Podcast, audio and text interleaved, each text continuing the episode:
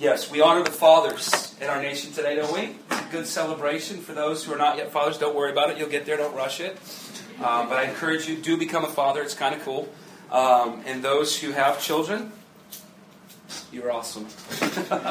I knew it would be probably appropriate or fitting if I had a nice Father's Day message today, and that was the plan.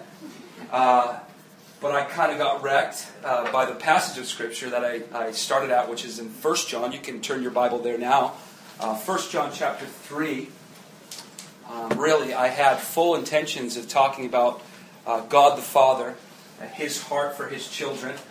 But as I read chapter 3, I became gripped by some of the language, some of the teaching that John was giving, and ultimately um, got sidetracked.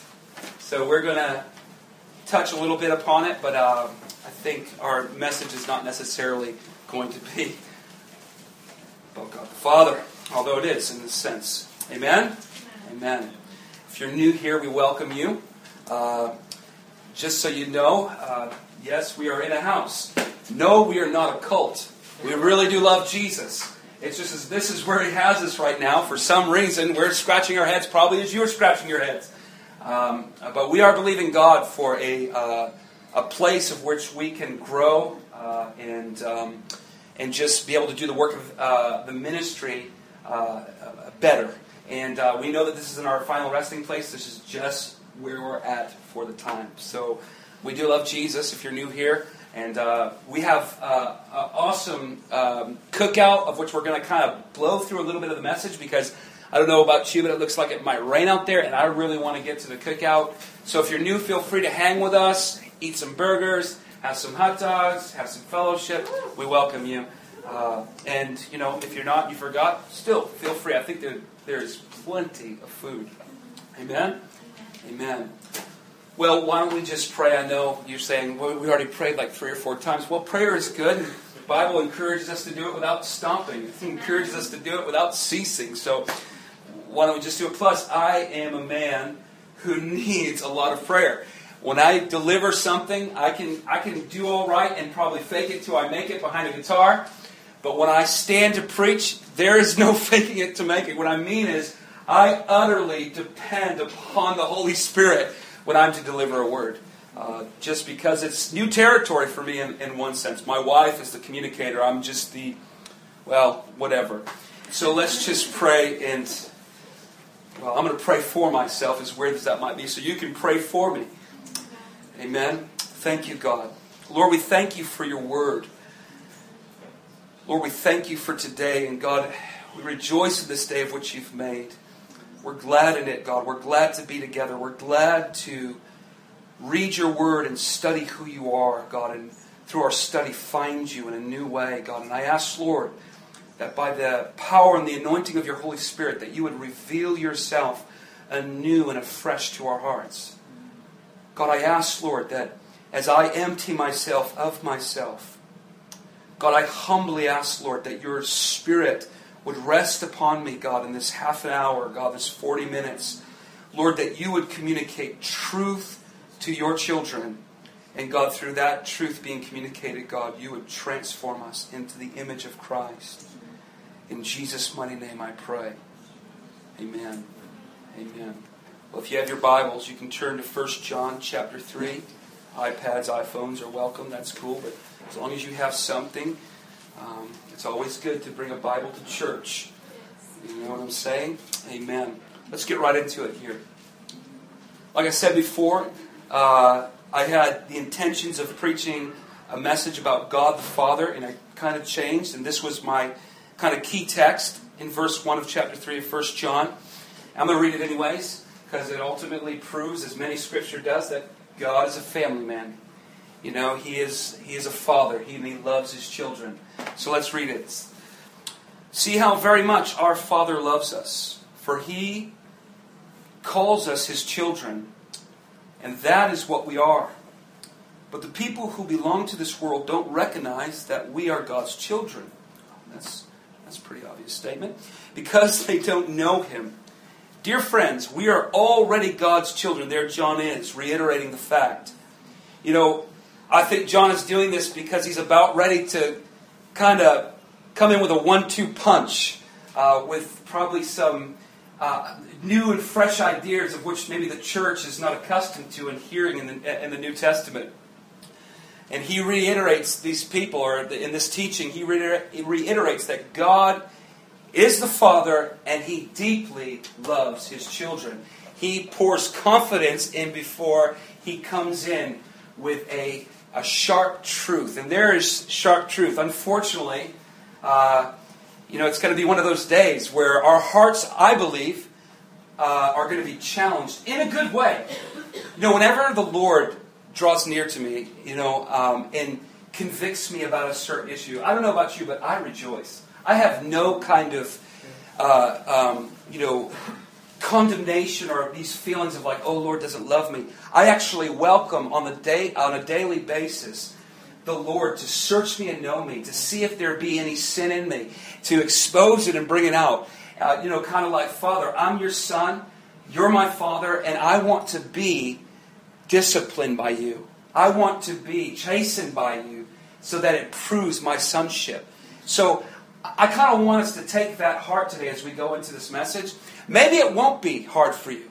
Praise God. Maybe it won't, but um, I believe it was hard for these people, and I believe this message might be a little hard for a modern day church, as we're not accustomed to hearing some of the words of which I will use today as we go further into this passage. Amen. Stick around. We're going to have a cookout after. It's all right. I love you. I'm going to go back to verse 2. Dear friends, we already, I'm sorry, we are already God's children. But he has not yet shown us this, shown us what we will be like when Christ appears. But we do know that we will be like him. Just, just ponder that for, for a little bit. First John says we don't know entirely what we will look like when Christ appears. Period. He stops. But, he says, I do know, we do know, because of what the apostles are teaching, that we will be like him. I don't know, that's a, that's a pretty dramatic statement from John. And it's important to understand that John is not talking about being like him after he appears. So, what I'm saying is, when Christ comes back to gather his body, us being like him is not going to be after that coming, after that gathering of his people. This is going to happen prior to his appearance or his arrival. This is what John is saying. That we will be like him. Now you're probably saying, well, what does that mean? I know that's what went through my mind. How? Be like Christ? I mean, these are kind of like uh, some of the language, like when you hear Christ say, greater things shall you do than even I did. You know, you're like, I, I, I can't even wrap my mind around that, Christ. How ever today in church, how, how could we ever do those things of which you did on when you walked the earth? It's one of those statements. But nevertheless, John says, You will be like him when he appears. So he doesn't know all things, but he knows this thing. He's confident of this thing, and he's telling these people, You can be confident of this, that when the Lord appears, we will be like him. We're going to get into that and what it means to be like him and what John is talking about. Verse 3 and all who have this eager expectation, what is the eager expectation? Christ's arrival, his coming, will keep themselves pure just as he is pure. Awesome, awesome language here from John. And we now know by this statement in verse 3 that John is talking about we will be like him in the area of our purity and righteousness. Why? Because with eager expectation, we are waiting for his arrival. We are waiting for him to appear. So we John is talking about preparation. He is talking about a preparations of the sons and daughters of God. That this is something that doesn't happen after Christ comes, but this is something that leads up to Christ's coming. That's phenomenal language in light of some scripture. I, I, I still get floored by it and say, Lord, what does this look like? We've been so indoctrinated by just getting by by the skin of our teeth and just, you know, coming under the weightiness and of oppression and our sin and, and just becoming accustomed merely just having a title and no transformation. I don't know about you, but I never gave my life to Christ for just a title. That wasn't what it was. When I met him, I knew he had the power to transform who I was in that instance. Not only just to save me from hell, that's awesome in itself. But within God, He has the power to transform us, not in His coming, but in the earth now. This is what John is saying. Certainly, I'm paraphrasing, I understand. But it's within context of what John is saying. Let me just bring some understanding because this, we're going to go a little further. And, um, you know, I don't want any of us getting confused. I'm going to read a little uh, commentary on chapter 3. This is right out of the New King James. It's a New King James commentary. It's, uh, so it's, it's sound. We love New King James. Amen. Now, when I, when I read the beginning sentence, you're probably going to be like, how does, that, how does that bring me understanding? But just follow it through with me. Don't get lost. And uh, I'm sure as we um, read this paragraph, you'll gain understanding of what John is talking about here. Because immediately I know uh, our minds are probably going, so what does that mean? Do I, do I, am I, I'm going to live without sinning? I'm going to live pure and righteous? Like, how does that even fit? I'm dirty. I'm unclean. I, I, I, I look at my computer and see things I shouldn't. I gossip. I lie. I, and, and all, all, meanwhile, I carry this title. I'm a Christian. I'm a Christian. How does this work? Well, I'm going to tell you how it works. Listen, there is grace. There is grace in, in, in this this portion of Scripture. Because John is talking about a particular sin. So I'm going to read this commentary. Here, in similar places in this epistle, the Greek verb has the force of a continuous present tense. You're thinking, where, am I right now? Am I in a lecture hall? Am I in Harvard? What the heck is he talking about? Let's, let's follow this through and thus denotes a person's habitual attitude towards sin, as expressed in practice or non practice of it. Now, this is the kicker right here. John is not speaking of a state of perfection in which it is impossible for a Christian ever to sin. But he is stressing the fact that a Christian cannot keep on practicing sin because he's born of God. John is talking about habitual sin. Sin that has root within us, drives us daily, maybe. Maybe it's by the hour, I don't know. But it, you are deeply ensnared in this sin. It could be anything. If I have you know, if I have a lying heart where I just make up things, I'm just like, hey, Crystal, you know, I just got a million dollars, we're to buy our building. And she's like, I'm trying to give I'm thinking I'm like trying to pour faith in her, and I'm like, you know, just got a million dollars. When there's no million dollars in the bank, then I go to my wife and say, yeah. And she asks me, did you get the soap? I'm like, no, I didn't get the soap. Oh, no, I got the soap. It's in my car. She goes to look. It's not there. Whatever. Just that habitual nature of sin is what John is talking about here. He's not talking about uh, those things that easily uh, oh, try to trip us up and we repent of, which repentance ultimately means to change and turn, friend. So that's which brings uh, that is what brings sincerity into play. That our repentance, repentance, sorry, must be sincere, where it actually brings about change. I would go out on a limb here. You don't have to do this. But I would encourage you, if there is a place of habitual sin in your life, it could be anything, you know, I'm not, could be anything, I, I don't know, and I don't want to know, uh, that you would be very careful in how you repent before God. What do I mean? Make sure your intentions are clear, that your heart is sincere, that you're really interested in turning and changing this thing. I think this is what John is talking about. John is talking about the habitual nature of sin, of which there is no sensitivity of the heart, there is no remorse over the action, and we just continue And we think that just because we bear a title as Christian, that heaven's gates are wide open.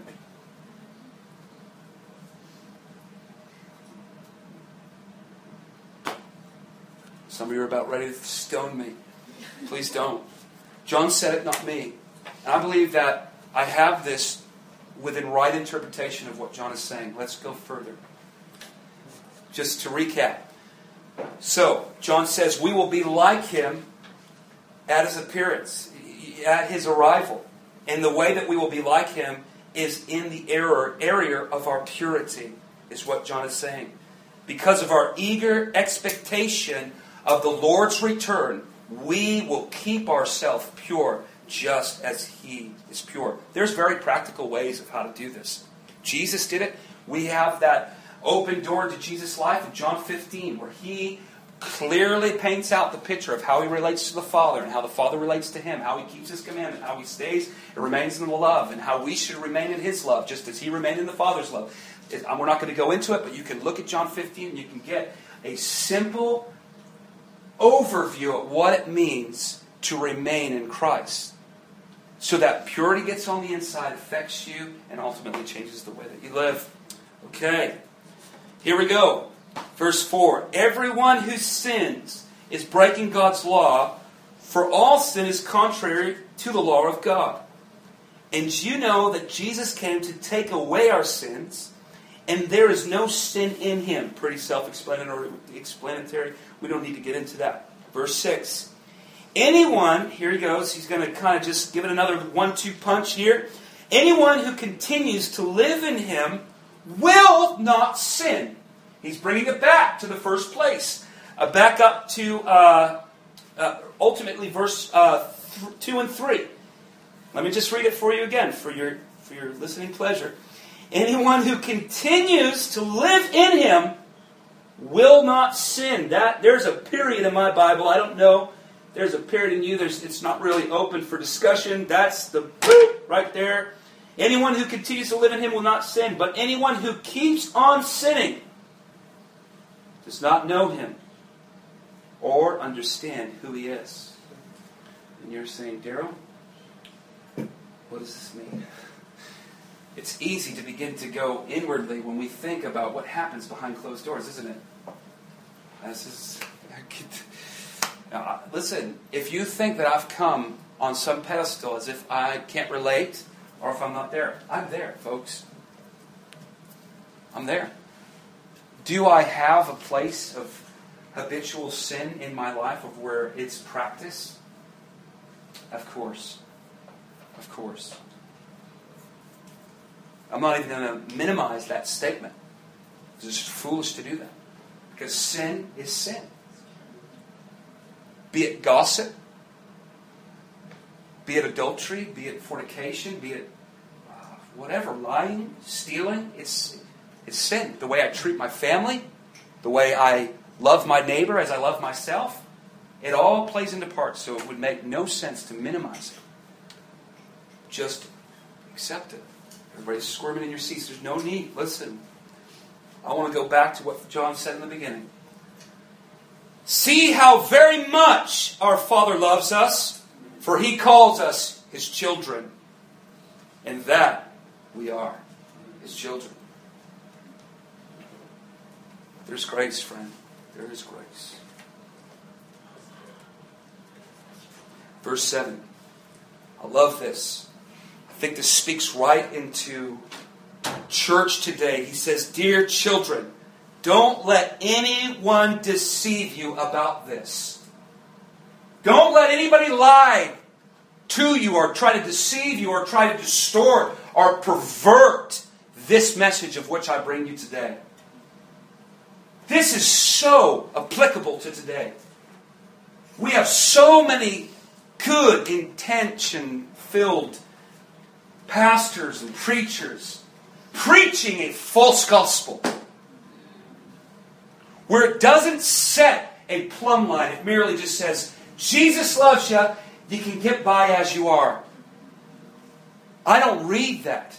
John is not alone in these statements, friend. You can find these words in the writings of Paul. You can find them in Peter. You can find it all throughout the New Testament.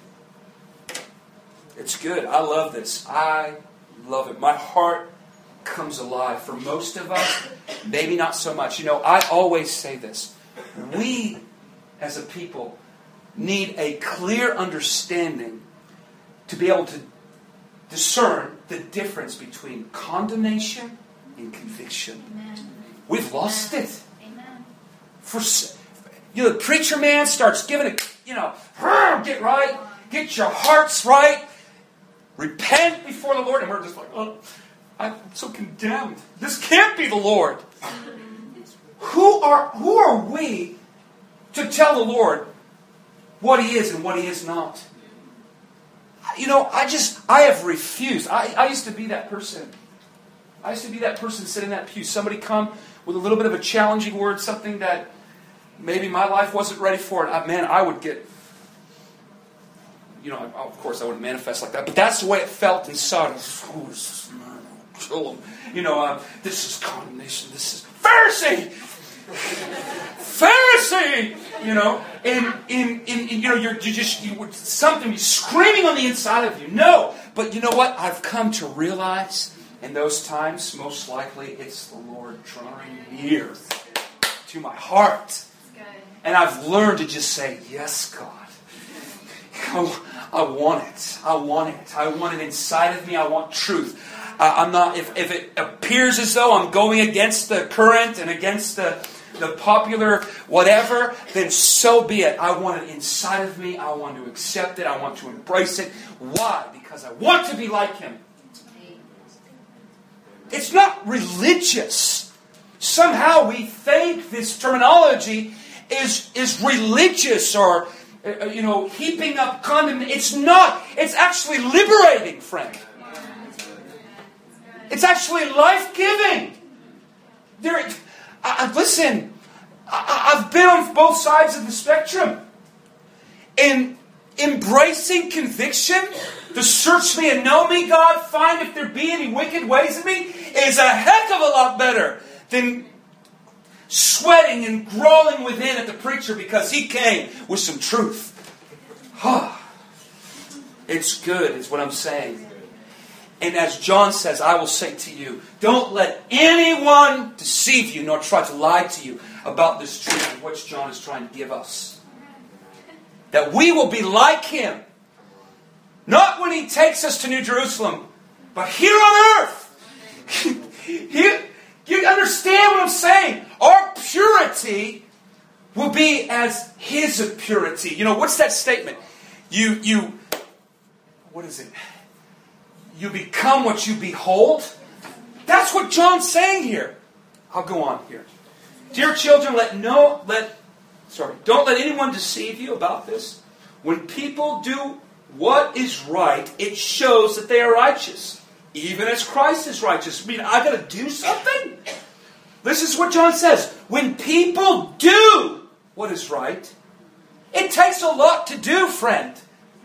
So, you know, we kind of treat this process as if it's like an on and off switch that God is just going to flip at His will. That in any given circumstance, trial, or temptation, that God's going to be like, no, you're not going to do it today. I flip the switch for you. No, you got to do it.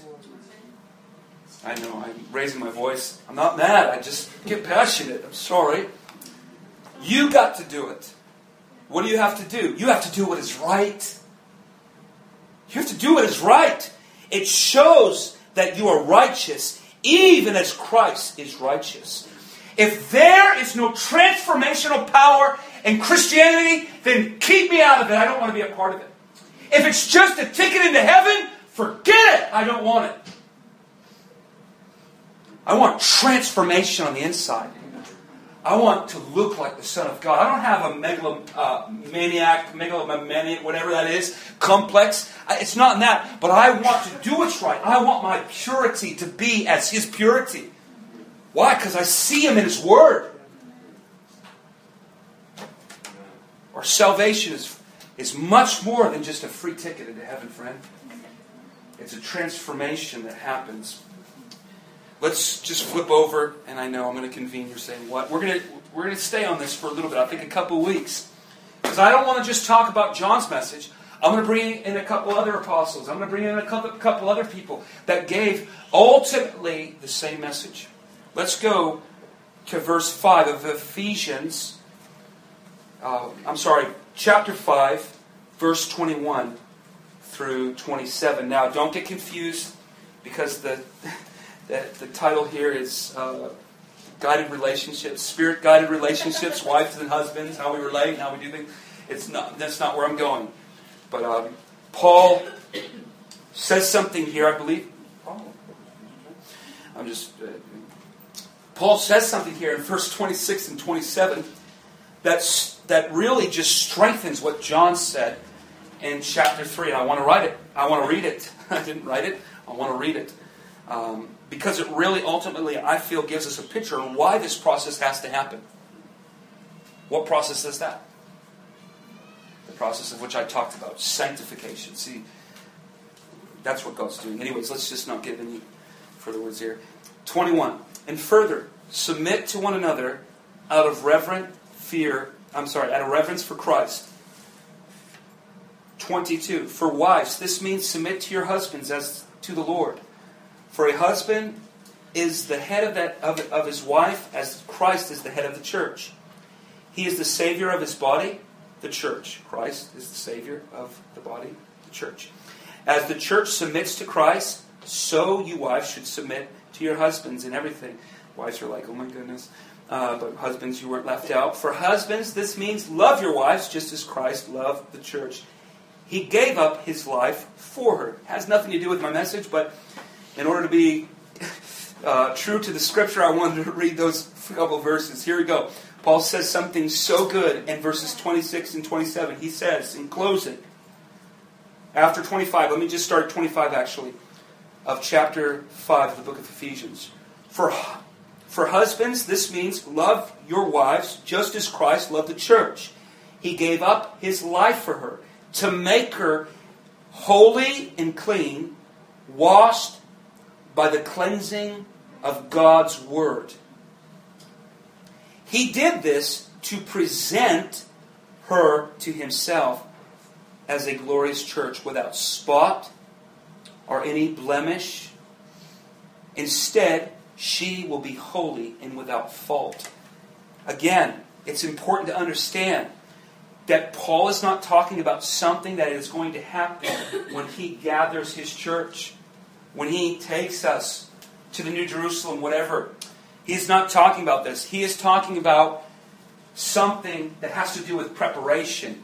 Christ's bride is going to prepare herself for this day of marriage. You know, for who us who are married, it's very easy to relate to this. When I uh, was marrying Bethany, I did things a little differently uh, leading up, you know, a couple months prior to. I ran a little bit. I know it doesn't look like it, but I did. And I want to try to be as fit as I could.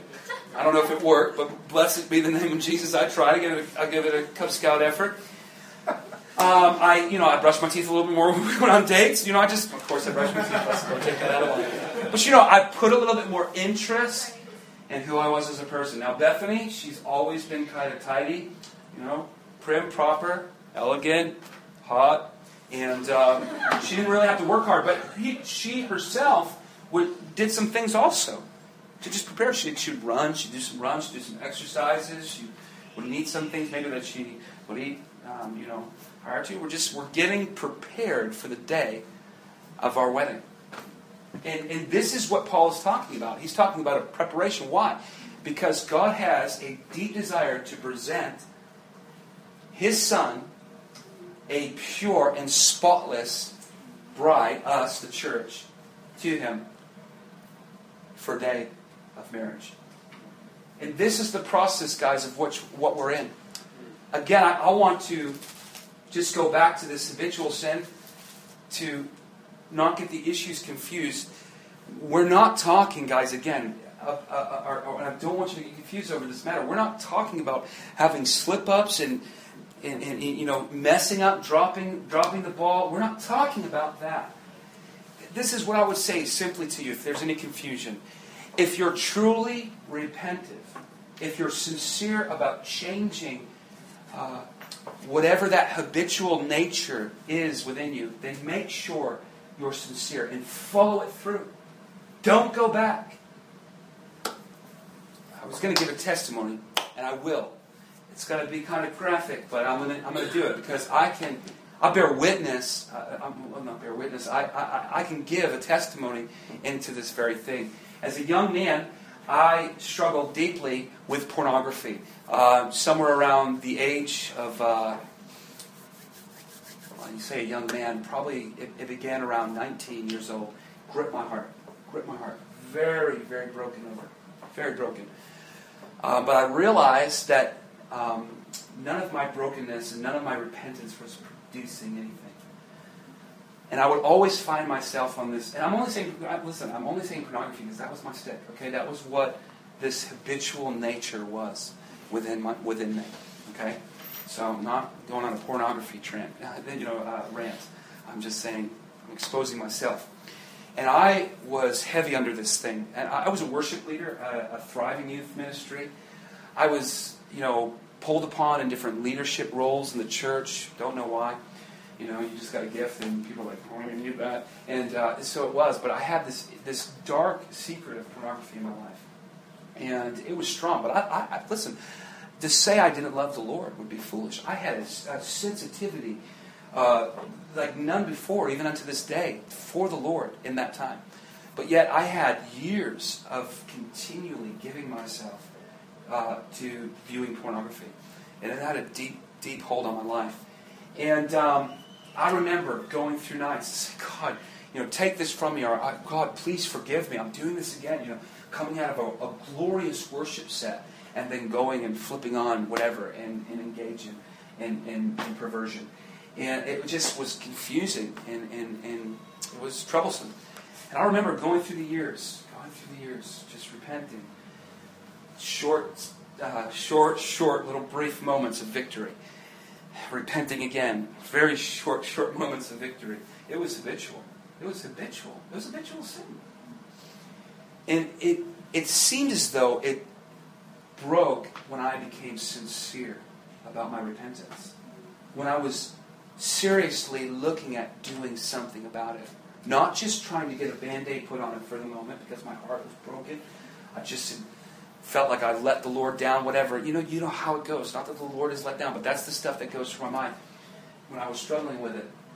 And um, it wasn't until my repentance became very sincere when I was at the end of the rope that that thing broke off of my life. And I want to tell you, it broke. It wasn't somebody laying hands on me and or I wasn't going through a deliverance, whatever. It was simply me before the Lord, sincerely broken at the end of my rope, saying, God, I cannot do this anymore. I cannot live in this. I don't want to do this and still be a Christian. I'd rather do one or the other. Choose this day whom you will serve. Mm-hmm. That's what it was for me. Choose this day whom you will serve. And at that time, I was serving fornication. I was serving my addiction. And when I finally chose who I wanted to serve over that addiction, it broke. It broke. It wasn't it wasn't anything that like I wouldn't travail or it wasn't mysterious, Star Trek like. It wasn't like, you know, glory of God covered the room. None of that happened. The simple decision of me saying, no, no, I cannot be this and do this. And some of us today in this room have to come to some of those decisions. You may, listen, your Christianity today is more than just a title. It's more than just a title. If you're treating it like a title, friends, you're in for a great surprise when the Lord appears. I've, and I have scripture to back that up. You're in for a dramatic surprise. I don't mean to be hard, I mean to be real. Because the day is drawing nigh. The day is drawing close. And God is looking for an end to the games and the habitual pattern of sin in our lives for us to get real and choose this day who we will serve. The habitual nature for our God the Father. Amen. Will, if you come and play some piano for me, buddy? We're not going to be long about this. Looks like the day of rain is drawing nigh. I kind of went King James on you right there. Amen. We're not going to um, do any ministry. Uh, just, but I want to encourage you if you do need prayer over any issue. Maybe it's not even relating to my message here today. If there's something, um, a need or a prayer request that you have, I'll encourage you to come to me. I'd love to pray with you. Don't leave if you need prayer. Is what I'm saying. Okay. Okay. I'm going to take five minutes, no more than five minutes. I just want to ponder this word. I want, what I mean by that is I want you to ponder this word. Just let's just close our eyes and just begin to meditate. Listen, don't take anything that I say as face value as gospel. You search it out. You see what you find. I have trust. The Holy Spirit will show you through the Word of God.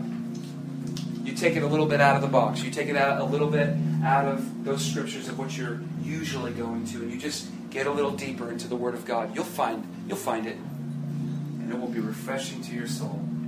Amen. So let's just take a little bit. Let's see if there's anything within these five minutes the Holy Spirit might want to do. And then we'll close. One thing. I want to encourage you, not necessarily it's going to happen today. You don't need to look at me. But if there is a habitual pattern of sin in your life, I want to encourage you, get it right with God. Stop putting a band aid on it. Stop looking for quick fixes that last not too long. Give it over. Get sincere. Ultimately get right.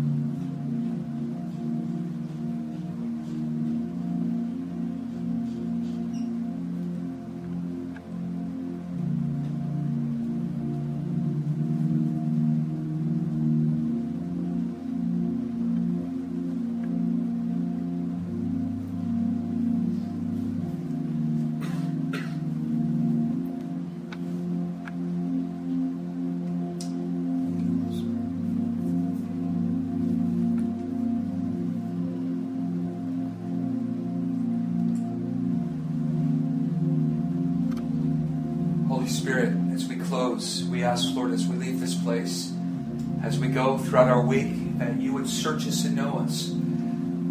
Lord, that we would invite you into our lives, Lord, in a new way, which we will be held to account with the spirit of conviction, God, to, to do what is right, even as John exhorted us to do, to show our righteousness as Christ showed his in the earth.